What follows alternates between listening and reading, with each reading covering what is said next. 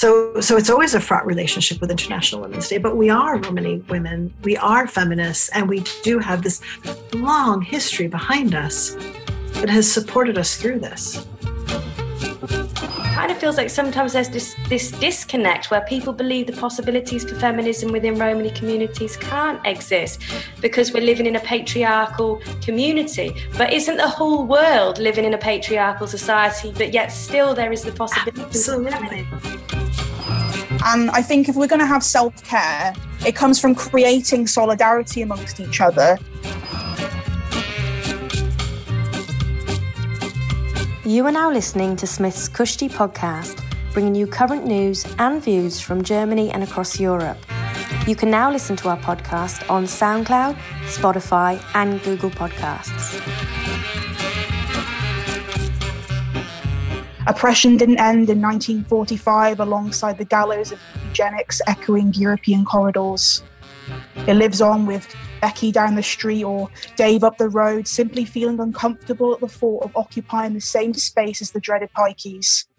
It's a gorger on Tinder, lamenting how exotic it would be to taste the fruit of tarmac and tambourines, because that would surely show how rebellious Chad could be to middle-class parents sipping Chardonnay on weekends. I will not be your Esmeralda, for unfortunately your tarot cards read oppressor and not lover. I implore to the Lord Almighty to show our reflection in both the waters that provide the essence of existence and on the screens which provide us empowerment of the day. Because capitalising on our romanticism as folklore is but another addition to not seeing me as a person, but as distant from it as Peter Pan. Providing nothing but a fantasy experience, a token of accordions and velvet tracksuits to satisfy the assumptions of Wendy Darlings, only to disappear at the vengeance of a real Captain Hook in the absence of fairy dust. My sanctuary is flocking to the bosom of the divine, because as a famous song once said, I thought we all were the children of God, and Lord have I given you my Genesis, only to find my cries as soft as a psalm against the wave of voices as jagged as the fences that caged us to our fates. I'm sorry, but you can't silence this undesirable with gas or weaponry. I open my eyes and blow out my phone. I look down at my incense. I unlock it. July 2018, Serbia. Parents call for segregation from Roma children in schools. 24th of July 2018. A 1-year-old Roma baby is shot in the back of the head with a compressed air weapon. 21st of July 2018, Slovakia. A Roma man is beaten into a coma whilst his attackers scream, "We will kill you, gypsy scum." Opre Roma. God bless us all.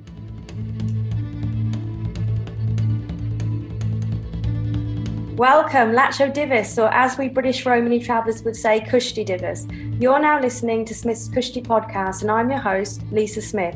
In this series, we're connecting Romani history, politics, and identity with current news and issues in Germany and across Europe. In this episode, I'm very honoured to have a powerhouse of female guests today.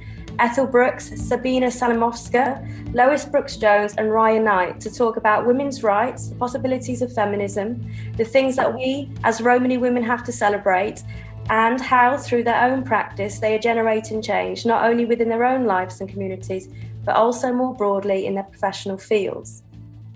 So our first guest that we have is Sabina Salimovska, a teacher, university lecturer, school mediator and certified intercultural youth worker. She enjoys working with children and youth, empowering them as well as learning from them.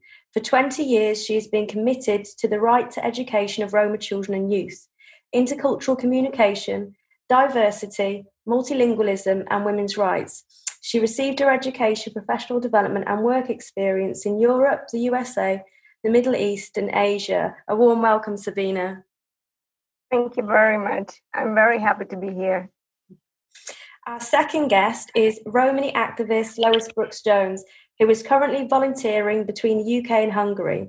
She is also co-founder of the Diklo Collective, which provides free cultural packages to Romani and traveller people globally, and is co-founder of the Traveller Pride organisation, which is an LGBT Romani and traveller campaign support group who brought their first representation to London Pride in 2019. Welcome, Lois. All right. Our next guest is Ryan Knight, a singer-songwriter and actress currently based in Berlin. At the age of 11, she joined her first band, going on a European tour in her early teens. She made her first breakthrough music appearance in 2017 while resident artist at the London Roundhouse. Following these early successes, Raya continued to write music while also working with other artist Just Jack on two of his albums. While just finding her feet in the UK music world, at the age of 20, she relocated her life to Berlin to work on a groundbreaking theatre project exploring the politics of Romani identity in Europe. This was called the Roma Army. It was included in European Theatre Prize 2017, rated #1 and recommended by Vogue, and sold out in its first year. Following this, she has worked with grassroots organisation Roma Trial to co-found the project Romina Jazz, which aims to highlight the profiles of Roma and Sinti women making music in Berlin, and was invited to become an associate member of the European Roma Institute for Arts and Culture, co-hosting the Taja Roma Cultural Heritage Prize. In between rehearsals and tours in Europe, Raya recorded and released collaborations with several hip-hop and jazz artists in Berlin, and back in the UK before finding time to work on a solo release, Night in New Coin, with the Berlin-based Get Together Collective. The first release of Raya's personal work is a collection of original love songs and an intimate reflection of a time in the city. I'm very pleased to say that Raya will be performing a piece of her music later on as well. Welcome, Raya. Hi, thanks for having me. And last but not least, our final guest is Dr. Ethel Brooks, Chair and Acting Graduate Director of the Department of Women's Gender and Sexuality Studies at Rutgers University and Associate Professor of Women's Gender and Sexuality Studies and Sociology at Rutgers, where she has taught since 2000. Since 2012, she has been a Tate-trained Transnational Fellow at the University of the Arts, London. She was appointed under President Obama to the United States Holocaust Memorial Council, where she served from 2015 to 2020. She is also the author of Unravelling the Garment Industry, Transnational Organisation, Organising and Women's Work, winner of the 2010 Outstanding Book. Brooks is the editor of the 2012 Comparative Symposium on Romani Feminism. Her current book project focuses on histories of encampment, claim stalking and Romani futures. Welcome Ethel, good to have you. Hello. So I can safely say a powerhouse of women here tonight. So a warm welcome as well to all of our listeners tuning in at home. It's officially spring here in Berlin and the weather's starting to warm up, which is making me feel a lot more positive, I've got to say. And today is International Women's Day. And being here, I was actually surprised to find out that it's a public holiday. Yes, indeed. That's amazing. Good, yeah. This day presents an opportunity to reflect on the social, economic, cultural and political achievements of women and encourages women that no hurdles should stop them from accomplishing their dream. But in the cases of some women, especially women from minority groups, this hurdle can feel bigger and heavier to overcome. I wanted to just share some information with our listeners who might not know a lot about the situation of Romani women in Europe. We are behind statistically in most key areas of life, such as employment, education level, and health in comparison to non-Romani women, but also in comparison to Romani men. Not only do we have to face existing Roma and non-Roma patriarchy, but we also have to deal with deep-seated anti-Gypsyism. But this podcast is not here to tell a story of victimisation, but rather we're here to celebrate and reflect on empowerment and resilience, and that despite the barriers that Romani women face on a global level, how we have such a vast potential for really generating change within our own communities and in society broader. So with that in mind, do you view your daily work as an act of resistance, and is the work that you do somehow inspired by your personal experiences? Yeah, I mean, I spend all day sewing ribbons for parcels. Like, that's how I spend all of my day. Like, that's what I'm doing. So I sometimes feel like it's an act of resistance because it's putting something together for mutual aid. It's saying, like, you know, right, if you want something, you can have it for free. And there you go. You have it. That's yours. No one can take it from you. And I feel like that's an act of resistance in itself, because we live in such a capitalist society that puts so much, so much kind of importance on like productivity to earn money or accumulate assets. And I think that when you start taking away like what you have to do to be productive, to be part of the hustle culture, I think that you then kind of step away from that, and it's, okay, well, I'm doing this for other people. I know their name. I know their face. I know who they are. I know they're going to enjoy it. They've picked the colour. They've picked something. So I think we have this mentality of beggars can't be choosers. And I think that's a really horrible mentality to navigate the world with. Even if you can get some for free, you can make it customizable, make it fun, a bit interesting, and not kind of be like, well, that's your lot, there you go. I think when you start doing something with other people in mind, with community in mind, that's an act of resistance in itself, because you're rejecting capitalism in the ways that we can as individuals, even if it's in small ways. So, I think that's what I'd add. Yeah. Very well put, Lois. Yeah. Thanks. Yeah. Well, I do think the work that I'm doing, it's indeed, it's also one, it shows resistance, because I work as a school mediator, as you already introduced, thank you, in schools in Berlin, and mostly, of course, with Roma children and Roma families. In the way that I support them to actually be able at all to access education, it's one kind of resistance, definitely, because in a way, I take it always from my point of view and my own experience in life, that I had to fight all the time in order to be where I am, and it's only still not enough, by the way. Yeah. So in that way, I'm really happy. It's very difficult job, but I'm really, really happy that I fight for this right of the children to have, first of all, the access to education, and to show, even though I'm a Roma, even though I'm a Sinti child, I still have to see it in this school table bank as well, because I have this is my right, this is my children's right. And as you also mentioned in the right that in the introductions, I worked also in Macedonia and a few other countries, and I'm really, really sad to say that everywhere is mostly the same. Everywhere we have to fight. Everywhere we have to fight for our rights. So I think also on a personal level, but also the work that I'm doing, helping and supporting others, we do in a way achieve a level where we have to be, and this is our right in the society. Because we fight for it, I do see it as an act of resistance, because I feel if it would be accepted as it is my right. You don't have to give it to me. I don't have to buy it from you. It is my right. I should enjoy it, but I don't. That's why it is an act of resistance. Yeah. Mm.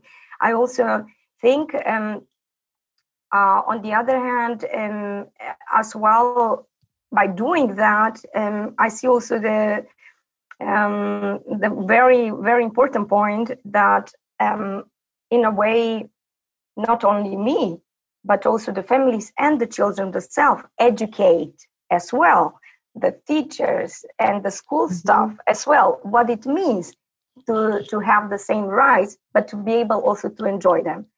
So more than ever are the children and the youth actually showing the resistance and very well, I can say.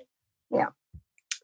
I think that's true. I mean, just thinking about this idea of fighting, and the fact that, to be honest, I mean, we look at the centuries of kind of genocide and everything that we've been subjected to, we were never supposed to be here. So even, I'm sorry, but even waking up in the morning is an act of resistance. Definitely. And I think when we think about it that way, and then I think about the kind of work that I do, like I said, waking up in the morning, being with my family, you know, raising my kids on the one hand, and that's an act of resistance.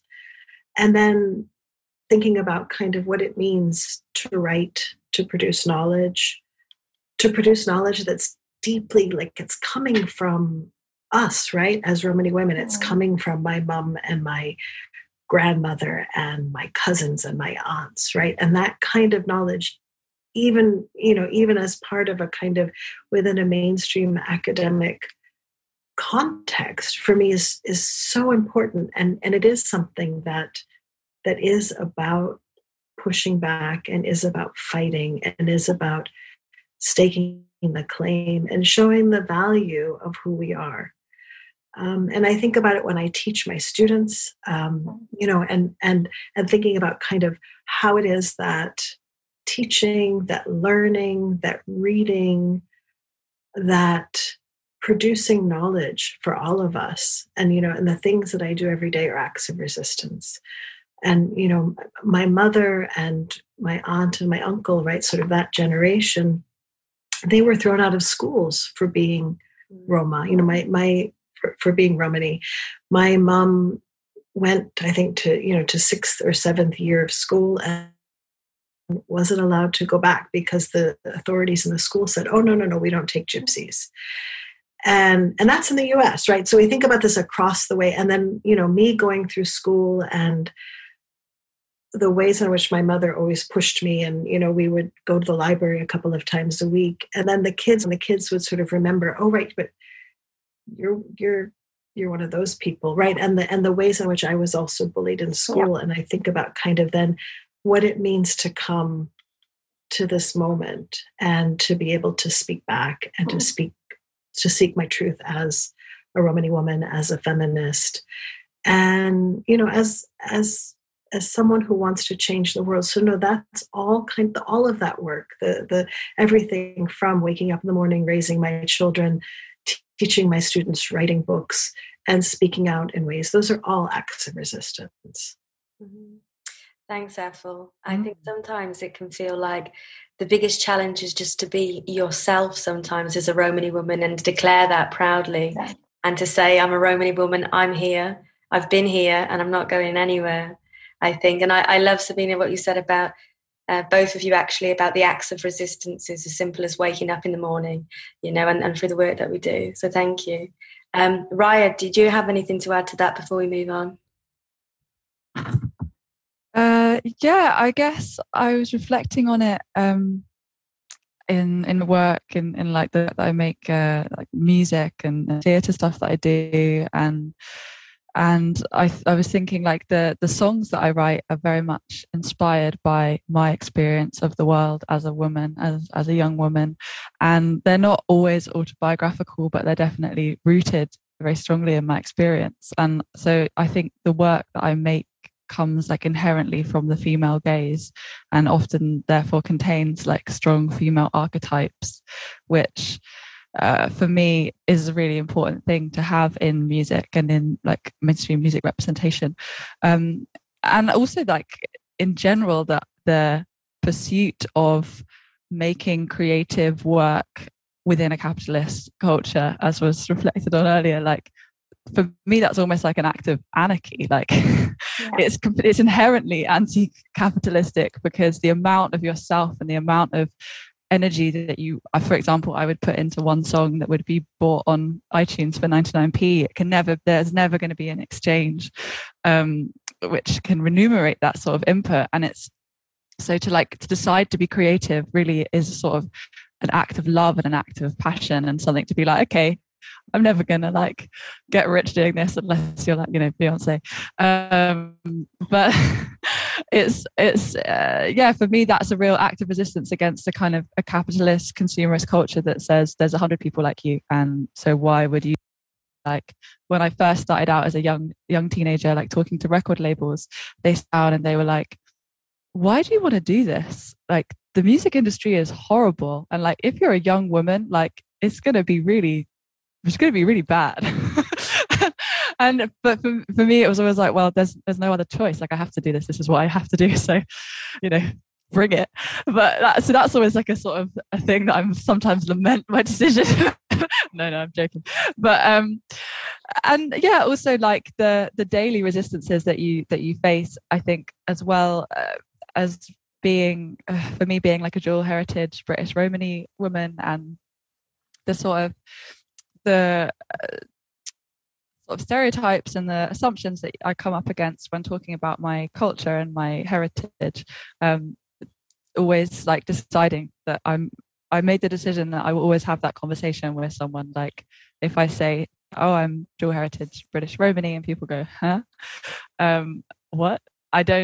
Then I decide to have the conversation. And for me, that's really important to keep that dialogue. Because sometimes it can feel, I've had conversations before with like, you know, activists that are a lot older than me have been doing this for a really long time, and it's like I can't explain it anymore, I can't talk about it anymore, and I totally understand and I empathize. I mean, you women on here must also have something to say about that.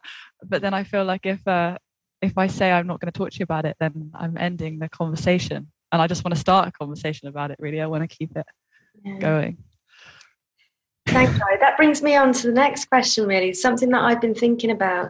And you really touched upon it in that as women, it can sometimes be exhausting as Romani women to be constantly justifying and educating people on who we are, what our history is, what our culture is. And I think there's not many opportunities for us to come together and reflect internally together and think of, with all of this in mind, how can we reflect better on how to take care of ourselves? Like, what's self-care for us, and how can we engage in forms of self-care while still maintaining this heavy level of burden, in a sense of educating and all the things you've just spoken about, I suppose. I don't know what the answer is, but I feel like it should be a discussion we should be having about looking after ourselves too. I think continuous spaces like this to validate our, you know, lives, because it wasn't until I started having these conversations with the people I knew what I was like, it was a consistent thing, because I always thought some of the things that I was going through were just unique to me, and it can make you very much reflect on the internal and think that you're the problem, and then you end up vacating the space. So like, for example, I feel like there's a lot more animosity towards women Romani activists or Romani or traveller activists in our field. I think it's always directed towards women, and it never ends up coming back on men, ever. And I think that's something you're continuously engaging with, because it's always us having to navigate a toxic space and having to navigate the trauma that comes from those spaces. And then you end up leaving whilst the men stay and continue to flourish and grow and build their foundations of power that they've always had. And you're just kind of a revolving door of different women where people can't even tell the difference, to be honest with you. Like, you know, you go into spaces and they're like, oh, you're a, you know, like I've been called different Romani women activist names on like a regular basis, because people can't be bothered to tell the difference between women speaking. Really? I know. Yeah, like I've been called different people's names. God.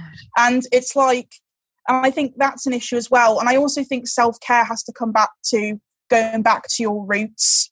Like, you have to realise that as much as we get invalidated by, for one, gorgeous, they love to turn around and tell you that you're not Romani enough the moment you start talking about your rights, you know. Never stops you from experiencing anti-Gypsyism, but they'll forever be the one to say, oh, well, do you live in a trailer? No, well, invalid. You're not like the people I see on telly, you know, running around being a parody act, which is, like, you know, and it's like you're constantly dealing with that.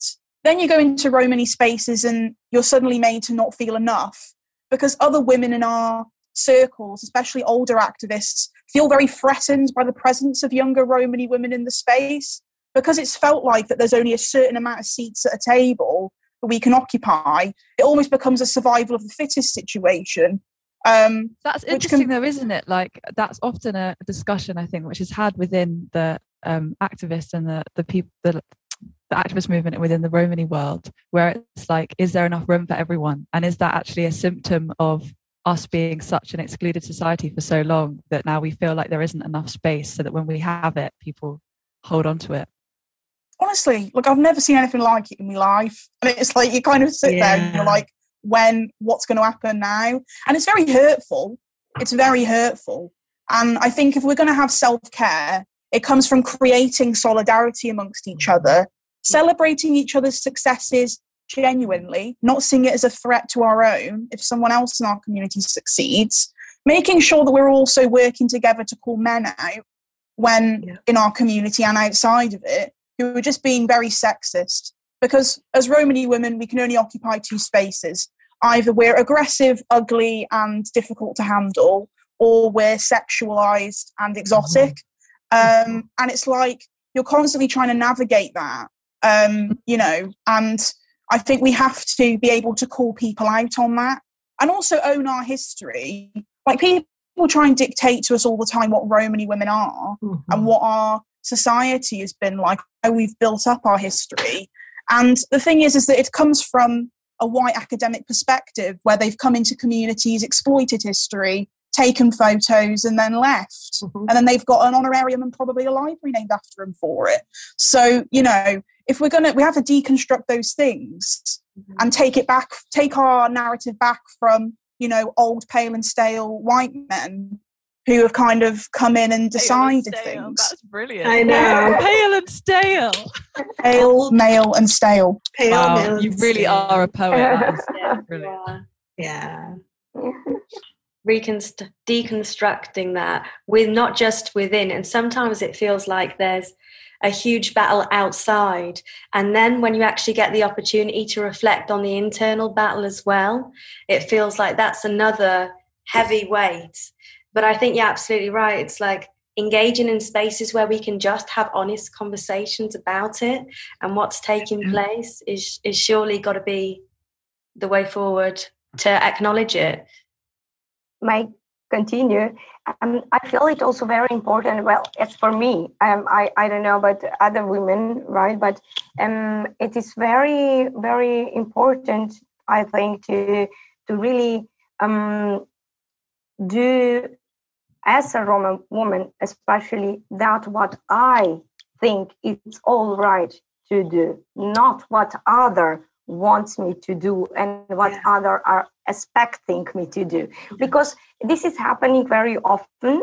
And I sometimes I'm reflecting, okay, why I'm doing this, what I'm doing, or this work, or I don't know, this training, or why I'm here, or why I'm there. And very often I found myself many years doing that what people have been expecting me to do. They offer, would you do this? Would you do that? Would you offer this training? Would you do this? Would you do that? There are very, very, really, really very few things that I chose myself. Like that's what you read in the introduction, that those are the things that I chose myself. To be a teacher, to teach children's rights in the school or in the university, also to teach about Roma people and education and so on and so forth, fight for women's rights. Those are all my own choices. I didn't list anything that I was asked from someone else to do. And I found out that when I do that, what I really want, when I choose what I want and I do it, I feel so good. As tonight, I feel so good by doing this, what I'm doing right now with all of you, because it is, for me, it is a really safer space. It is maybe a bit different from that what Lola said, which I completely support and I agree with you. But on the other hand, I also see, for example, at work, when I am with people that I call them my people, Roma women who we share some safe space, let's say, I can be myself. And I feel really self-cared there. I feel that is the self-care for me, by doing the job, by not being full of fear. I'm going to be not rejected, because this is part of life, but criticized on the a top-down way, showing me the supremacy and the hierarchy, and causing me at the end being small and smaller, and being not able to say your opinion. This is actually the society, the society where I grew up, where I am now. It's always like that. That's why actually maybe that's why I have chosen to work especially on this, the children's rights, and especially to work on the rights to be able to express themselves. This is the rights, and I don't think in a space where we are all the time told what to do, or we are asked to do that because somebody else thinks are good for this topic but not for the other topic. It is still, for me, somebody else is telling me how should I live, or what I can do but what I can't. So when I choose, I know that I can do it, and I know that I feel good, and that this is for me a way of self-care. Yeah, it's because being true to ourselves and following the path that feels right to us. Yeah. Raya or Ethel, do you want to come in on that? Raya, you want to go first? No, please talk. I mean, so it's interesting. Like, I just thinking about kind of Lois and Sabina and the points that you're making, and I think it's this space. That was my first thought, was being with the four of you and seeing you. That's self-care. And then I think about kind of also, so that's, you know, Lois's point, it's so important. It's so important to exchange and to be with Romani women and to give each other love and to give ourselves love within these spaces. And Sabina, that the point you made about also choosing for yourself, and I think it's the same thing. And I think about all the years that it was, I think, a question of survival to try to please people around you, you know, and it could be wherever you are, not wanting to kind of, and if you, okay, you need to do this, you need to do that. Okay, I'll do this, I'll do that. And that kind of the ways in which we've been, I think, asked to be hyperproductive, to be kind of super responsive, right? I mean, and it has to do with this kind of ways in which it's a gendered, racialized precarity that's produced, you know, by the gorgeous, by Gajay, right? But there's also, I think, so in order to do that, you have to please it. So the idea of pleasing yourself and also loving yourself, and in a very deep way. And I think about it in all sorts of ways, you know, even with everything that we eat, you know, going for a walk, seeing other people, that all of those in some ways are acts of love. Mm-hmm. And we have to remember them as acts of love for ourselves. And of course, we could talk about things like, you know, listening to music. And like I said, walking last night and listening to Raya's music. And, you know, that was also for me a moment of self-love and self-care. And always to remember Audre Lorde's point about self-care being a radical act, because it is for us. And again, just so I am, you know, getting older. And I've also been thinking about the ways in which our communities, you know, the life expectancy is never the same life expectancy as for everyone else. And so as I grow older, I was thinking about how it is that sometimes I push myself. And, you know, it affects my weight and my blood pressure and, you know, and all of these things, and how I don't always have a role model for what it means to think about preserving myself, or, you know, to caring for myself into old age. Mm-hmm. And that's a radical act, just to get back to the radical point, but that's where I think self-care has to come in, where we have to dare to continue, and we have to dare to see ourselves as precious, because society hasn't taught us that, even though our families, you know, I feel like all that love and all that care I've gotten from my family, but the society at large has never taught us that. So that's where self-care comes in, is really seeing how precious we are and how valuable we are, and treating ourselves like we're precious and we're valuable. Mm-hmm. Thanks, Ethel. I totally feel heartfelt. In fact, I feel emotions in the pit of my stomach when you talk about that. And when we talk about low life expectancy, it's such a massive, real issue facing Romani people across the world. And in my family, we felt the effects of that really deeply. Three of my uncles died under the age of 50. My mum passed away at just 44.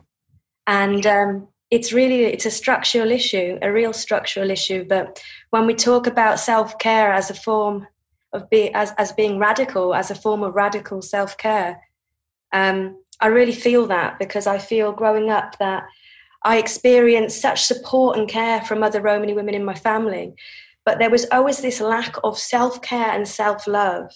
And I think as young people, we internalise that and we learn how to look after ourselves by how we see the other women in our lives, the older women look after themselves. Mm-hmm. And I feel sometimes I internalise that to forget to do the basic things, really focused mm-hmm. on levels of high productivity, doing jobs here and there, but then you forget self-care. Drink lots of water, Lisa, make sure you go for a walk, try and eat yes. vegetables, because there is just so much other stuff work-wise going on. So I really, really do echo, what you're saying there. I really feel it so much. No, and really, I'm sending you all the love, Lisa. And I know, my mother also had her first heart attack when I was 6 months old. And, just thinking about kind of how it is that as Romani women, we're taught to take care of everyone around us. Totally. And then we have to really think about what it means to kind of preserve ourselves and love ourselves and care for ourselves.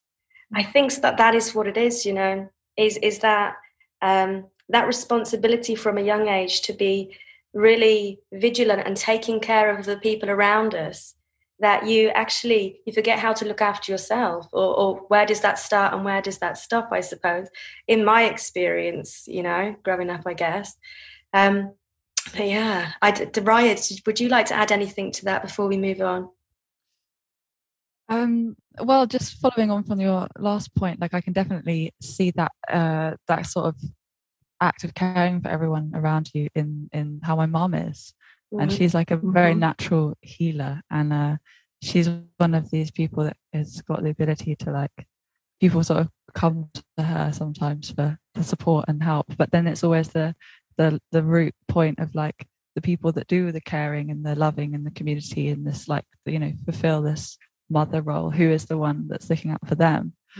And that's not just talking about my mum now, but in general about women in society, if we are always in this position of the sort of, we're either the mother archetype or we're not, who who's looking after us. Yeah. I don't know, also it's on a different, picking up on what you said earlier, Ethel, about Audre Lorde. Me and Lisa actually were literally just talking about her writing the other day, so that's amazing that she's just so inspiring.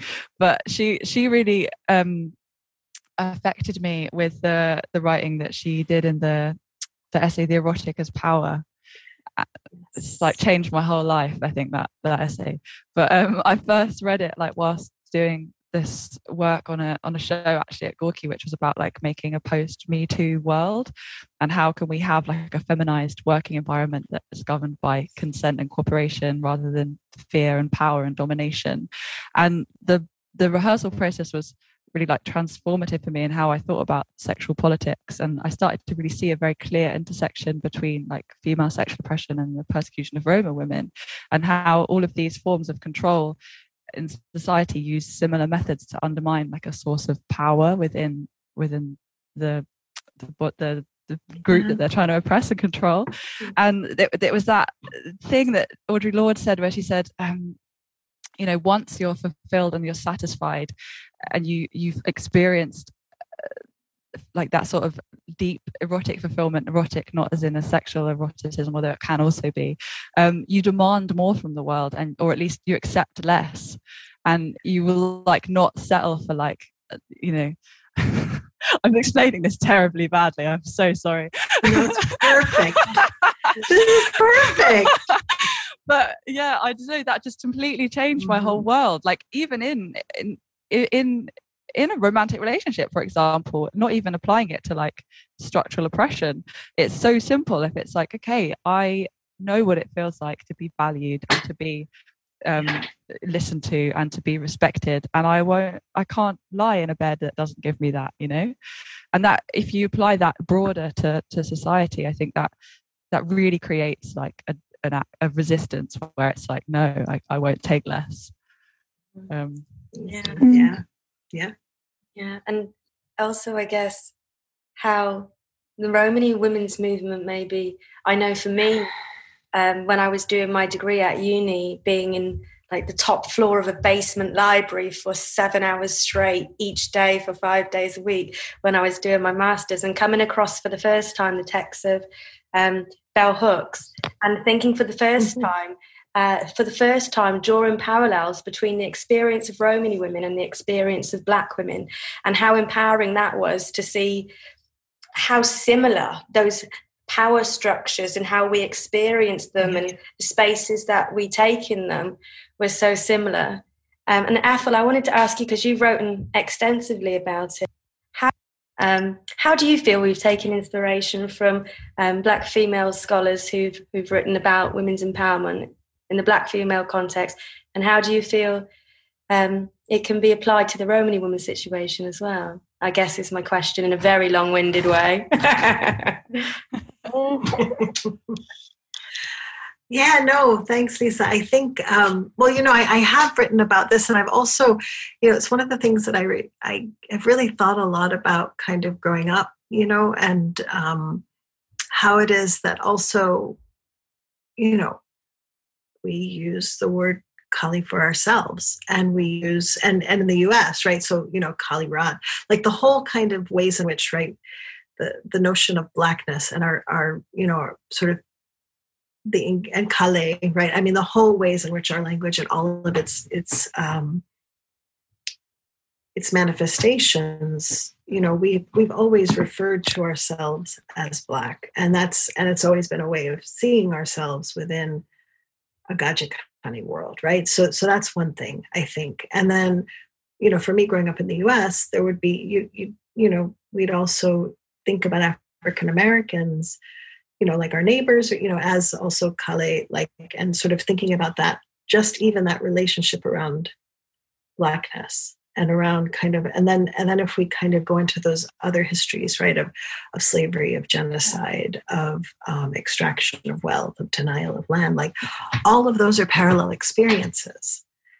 And then the other side of that is, of course, like coming across bell hooks's work, coming across Audre Lorde's work.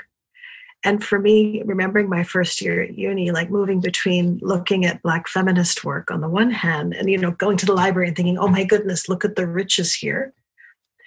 But then on the other side, when I went to the section about, you know, Romani history, it was all written by Gauges. It was all written by, you know, white gypsyologists, right? So thinking about where I'm going to find inspiration, it was always with, you know, women of color feminism, Black women's feminism, Latinx feminism.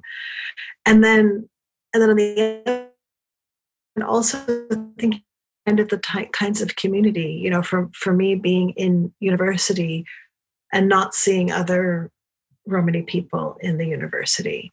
And so my natural community and the people who sort of held me and supported me were also Black and Latinx and Asian American kids who were first generation university students who didn't have the kinds of assumptions about, you know, belonging that I think the larger community did. So it's both a kind of the intimacy of those connections for me has always been really palpable. And then the reading of kind of Black feminist work, the Combahee River Collective and, you know, Audre Lorde, and kind of thinking about what that meant for thinking about ways of coming together, you know, and holding each other was also, and for ways of thinking about manifestos, all of that comes together in how important that is as a framing for us, I guess. Now we have your manifesto, Ethel, which you wrote, which is amazing. Yeah, thanks, Ryan. Brilliant. It gives me goosebumps. Yeah. Thank you. I actually came across your work a little bit later, Ethel, when I was researching on Romani women and Romani studies in general. And I have to say how empowering it was to see another Romani woman as an academic writing about these issues was just really amazing. And I feel like there is a strong Romani women's movement that does exist and that has emerged with just such strength, you know, with such strength. And now it isn't necessarily when we go into the library. I would hope now that it's bigger and there are more books written by people from our community than ever before, I would say. Yeah. And that's amazing. I mean, again, like we see the ways in which we have such a space now that's very small, but burgeoning, and of kind of a space to speak, and also feeling the strength that we can kind of talk back and make our own voices heard. The next question I wanted to quickly ask you guys was, it's International Women's Day. And what do you feel this represents or means for Romani women? Because one of the challenges that I've seen throughout the last few years is, particularly in the English context, is sometimes the lack of acknowledgement of existence or inclusion of the challenges that Romani women present and Romani women's rights. And I wanted to ask what you guys feel are the possibilities for bringing Romani women's rights and issues into the wider conversation, or more of a mainstream conversation around feminism? I think, like for me, it starts with deconstructing what I think a lot of other people interpret as International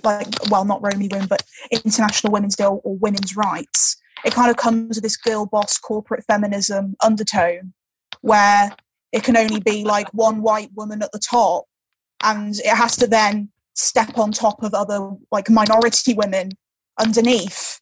Like, you know, like I think it's ridiculous sometimes that people don't like fail to incorporate kind of ethnic identity and class into like women's issues and women's rights. You know, no one will ever write about how my mum and nan were, you know, saying things I think were very intrinsically feminist within their lives and within their homes as working class Romani women. But then if a white woman with blonde hair and is the CEO says it, she gets, I don't know, a place speaking at a meeting and a book wrote about her.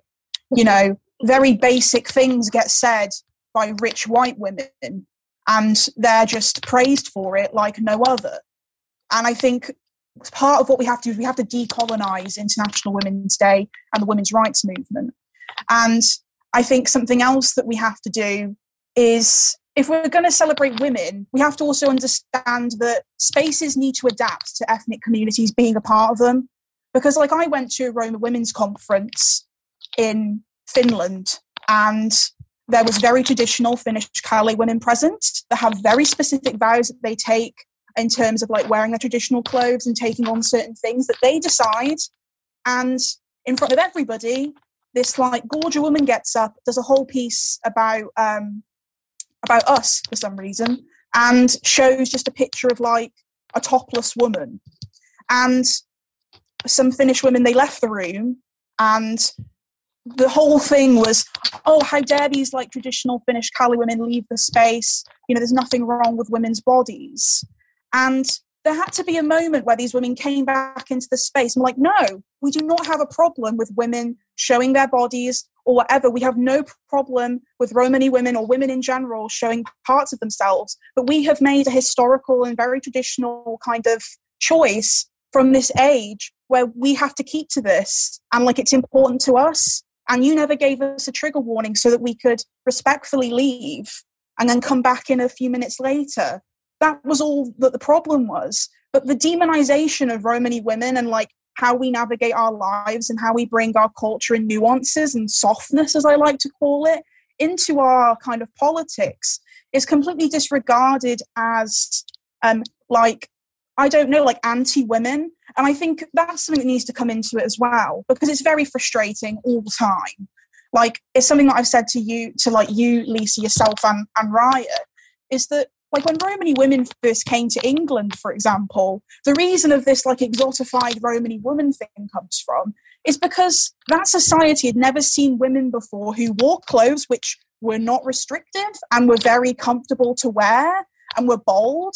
Women who had their own jobs with, like, you know, flower selling, making things, having their own work, having communal raising of children in their communities, and also the very, like, starting foundations of a welfare state in terms of, like, sharing wealth and communal kind of aspects. There's actually a really good book called Gypsy Economies, which is really interesting in looking at the economical structures of Romani society and its links to things like socialism and egalitarian societies way before white society had caught on to that. But yet we're the ones that are told that we're anti-women, when it's like, no, you just have the privilege of whiteness, class, and in some cases gender in terms of men, in terms of being able to sign off as the footnote of society as yours, because your people have wrote down society. We've had to navigate in your world because we've never occupied that position of power. You're the people who wrote the history books.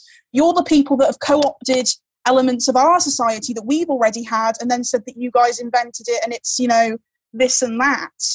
And I think that's something I feel very strongly about, is that often I go into women's spaces where the tone is just, oh, yes, future CEO. And it's like, well, can we not do a bit better than that? Like, you know, I don't really want to, I don't know, like, that's the least thing I would ever want to do. And it's like, we can never look at equality in the sense of, like, building a society that isn't based on exploitation in the first place. It always has to come from us occupying a space in the white system, in the male system. Equality can't look like our way. It has to look like the oppressive and capitalist structures that they've made. And it's like, well, I don't really want any of that. It seems a bit like crank behaviours to me. And, like, I just don't really want a part of it. And it's like, yeah, it all just feels a bit like, I don't know. And they can only ever celebrate Romani women who've, like, done everything. Like, it can never be, you know, someone who hasn't been formally educated on a site who's managed to do something, you know, who's managed to, I don't know, sort out stuff for their community. It always has to be like, oh, a Romani doctor, wow. And it's like, that is amazing. That is amazing achievement. However, we're all important and active resistance and a revolutionary in just existing. Like, you know, we've had genocides against us for the past 5,000 years and we've somehow managed to be the largest ethnic minority in Europe. I would say that's quite a plus. How we manage that? And it's like, you know, wow. Like, like, yeah, I know. And it's like, you know, there are ways to get that done. Yes. And like, nevertheless, there's challenges, but I think there's a lot to celebrate. And, like, I would go as far as saying that Romani women were the founders of feminist ideals when we talk about all of those things that you touched upon, Lois, you know, with dress, family-orientated structures. So I think we've got a lot to celebrate. I need to learn some more about this, I think. Yes. Honestly, but that just comes from talking to your elders yourselves. Yeah. Don't trust whoever the name, you know, honorarium. Engage with your own community, like, talk to your own, like, family about what their lives are like. Because they try and tell you that Romani women are submissive. It's like, have you ever seen my family? Like, I don't know. I know. Yeah, so true. Oh my God. You should meet my mum. Yeah. You have, actually, so yeah. Yeah. You know, but also that we're intersectional, we're not a monolith.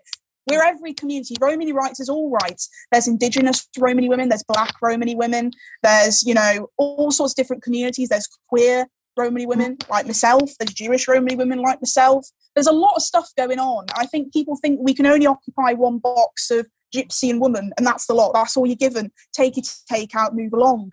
And it's like, well, in reality we have actually got more substance to us. I think it's the politics of low expectations. When we're invited to spaces, they expect so little of us when we come in, but they kind of get almost like, I've gone into a lot of feminist spaces where people promise the world, they get very excited about seeing us because, like, oh my gosh, the gypsies are here. How bloody exciting. Like, oh my gosh, I don't know how to handle this.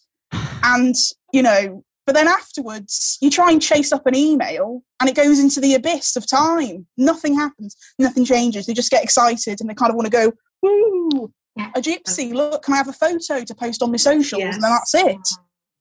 Yeah. Have you guys experienced that as well? You, the other women in this space? Absolutely. I mean, I was thinking, Lois, when you were talking, and you know, we have the same last name, so we're probably cousins in some way. I was realizing as we're talking. I was thinking that. Yeah, I mean, I remember being like my first time, for example, I run this feminist critical analysis seminar in Dubrovnik. I co-direct it with colleagues in Belgrade. And which we should all go to. We should all like do this next year. I can't believe I tried to explain Audre Lorde and you run feminist critical. No. You were brilliant. Absolutely brilliant, Raya. I'm going to go hide under a rock now. No, but we should all do this. I mean, actually in 2022, okay? So this is a promise that the five of us will be there. But in the meantime, I want to say the first time, and I must have been in my 20s, and I came and I sort of was looking around and I thought, Sabina, like I thought Dubrovnik was like the homeland. I was like, oh, I'm going to see my people everywhere. And here we are. And I started to talk about Romani women. And I was like, and so where is everybody? Like who in the room is Romani? And everyone started to laugh. Mm. And they thought that it was a ridiculous question. And I somehow, and I remember how in the face of that, I wept. I mean, I just started to cry in front of them. And I was like, really, here too? Like, I thought it was just in the US, or I thought, I just didn't. So there was that moment when they just were all looking at me, these lovely, liberal feminists, yeah. these, who are all like, what are you talking about? Of course there are no Roma in this room. Mm. And there's that. And I think, and then the other side of it is, of course, then thinking about presenting and sort of claiming Romani feminism in public spaces, in feminist spaces that weren't Romani spaces. And in particular, again, so the story of me weeping in public, right, it kind of goes through time. But there was another moment, and I was giving a paper, and I was talking about kind of what it meant to be a feminist, and I was talking about my mother, and I was talking about my children, and these sorts of things, and for us as feminist models. And again, this white feminist like looked at me, and she was like, no, with all authority, you have to choose one or the other, because we know that Roma are patriarchal and oppressive, and if you're going to claim that community, you're claiming victimhood, and otherwise, you claim feminism and you deny the Romani. So she was super like, blah, blah, blah. And again, of course, I started to weep, but then I thought, I was like, what are you, you have no idea. So exactly what Lois is saying, like, do you not know my mother? No, I guess you don't. You don't know, the women in my community. Like, we're the ones who are the models for you. Mm-hmm. And, and that kind of pushing back at patriarchy, you can't do it unless you understand our histories and our context. And I think that's really, that's what it is. So it's always a fraught relationship with International Women's Day, but we are Romani women, we are feminists, and we do have this long history behind us that has supported us through this.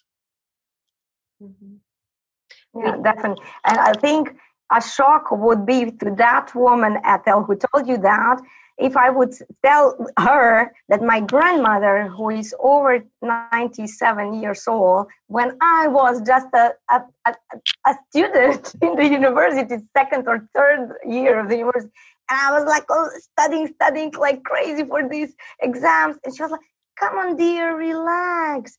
I'm really happy that you are in university and you want to achieve your career, but just go a little bit, meet your friend, look for a boyfriend, have fun. I was like, Grandma, what are you talking about? Boyfriend and friends? I don't have time. I have to finish my exams. And she was like, come on, dear, look at me and your grandfather.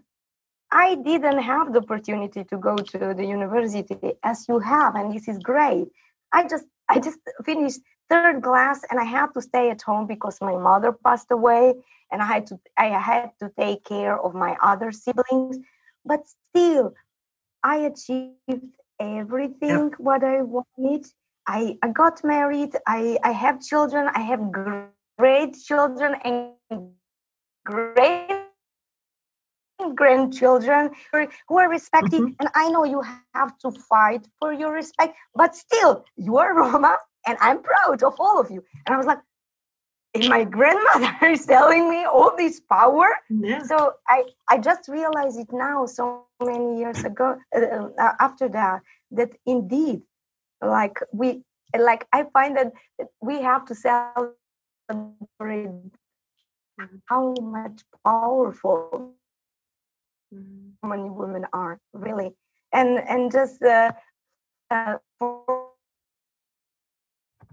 that structure that is work double or three or four times more than any other beginning somewhere, because you cannot compare yourself with others. But I think if you believe in ourselves, and we can do much more. We are powerful. Yeah, I'm only a feminist. I was just going to say, behind every powerful Romani woman, there is another Romani woman, another powerful Romani woman, right? Yeah. Exactly. That's what I was going to say. I'm only a feminist because of my mum. Like, me too. Totally, me too. My mum taught me all my feminism. Yeah, absolutely. And there was never any room for debate, really, about it either. It was like all these things. I always reflect on it now with my friends when we're talking about, like, I don't know, being insecure teenagers or all these things that you come up against as a young woman navigating growing up. And my mum, I'd always come back and be like, oh, but mum, I have to do this, or I have to shave my armpits, or I have to do, and she'd be like, no, you don't. Why? And I'm like, but I must. And she was like, if you don't want to, then don't. If you do, you know, how do you feel? Like, I don't know. She always just, and she really taught me that kind of empowerment, how to be empowered and confident, and like, and that definitely comes from her and from her grandmother. And like, she also had a very strong female. I remember one thing that my mum would always say to me was, she'd say, I want you to have all of the opportunities that I never had. And this was something that she really did push forward. And, you know, she was a Romani woman who, she never drove a car. She never had her own independent money. But despite this, she had very feminist ideals. She was the matriarchal of the home. She was the one who made all of the important decisions. And when we, Ethel, when you were talking about the situations that you've been in, it kind of feels like sometimes there's this disconnect where people believe the possibilities for feminism within Romani communities can't exist because we're living in a patriarchal community. But isn't the whole world living in a patriarchal society, but yet still there is the possibility for feminism? So, yeah, I mean, I'd really like to come to a close now, guys, and just thank you all so much for just showing up tonight and for us to be able just to have this conversation between the five of us. You are now listening to Smith's Kushti podcast, bringing you current news and views from Germany and across Europe. You can now listen to our podcast on SoundCloud, Spotify, and Google Podcasts. And I'm really pleased to say that to finish, Raya is going to be performing a piece of music. So I'm going to hand over to you, Raya, if you'd like to. Okay, I can totally do that. So this, I wanted to play this for International Women's Day because it is a traditional British Romani folk ballad. And I tried to sing it in the traditional a cappella unaccompanied style, which is actually how I started out singing originally. Encouraged by people at Romani events to sing. And this is a song by Phoebe Smith, who is a Kentish Romani singer, who and I really wanted to play it by her because she's a Romani woman, but also because, just like my nan, she spent her summers picking hops in Kent. And yeah, so this is my tribute to them and all of the other keepers of Romani history and heritage through song. I thought she was an angel bright, come tripping down so low, the same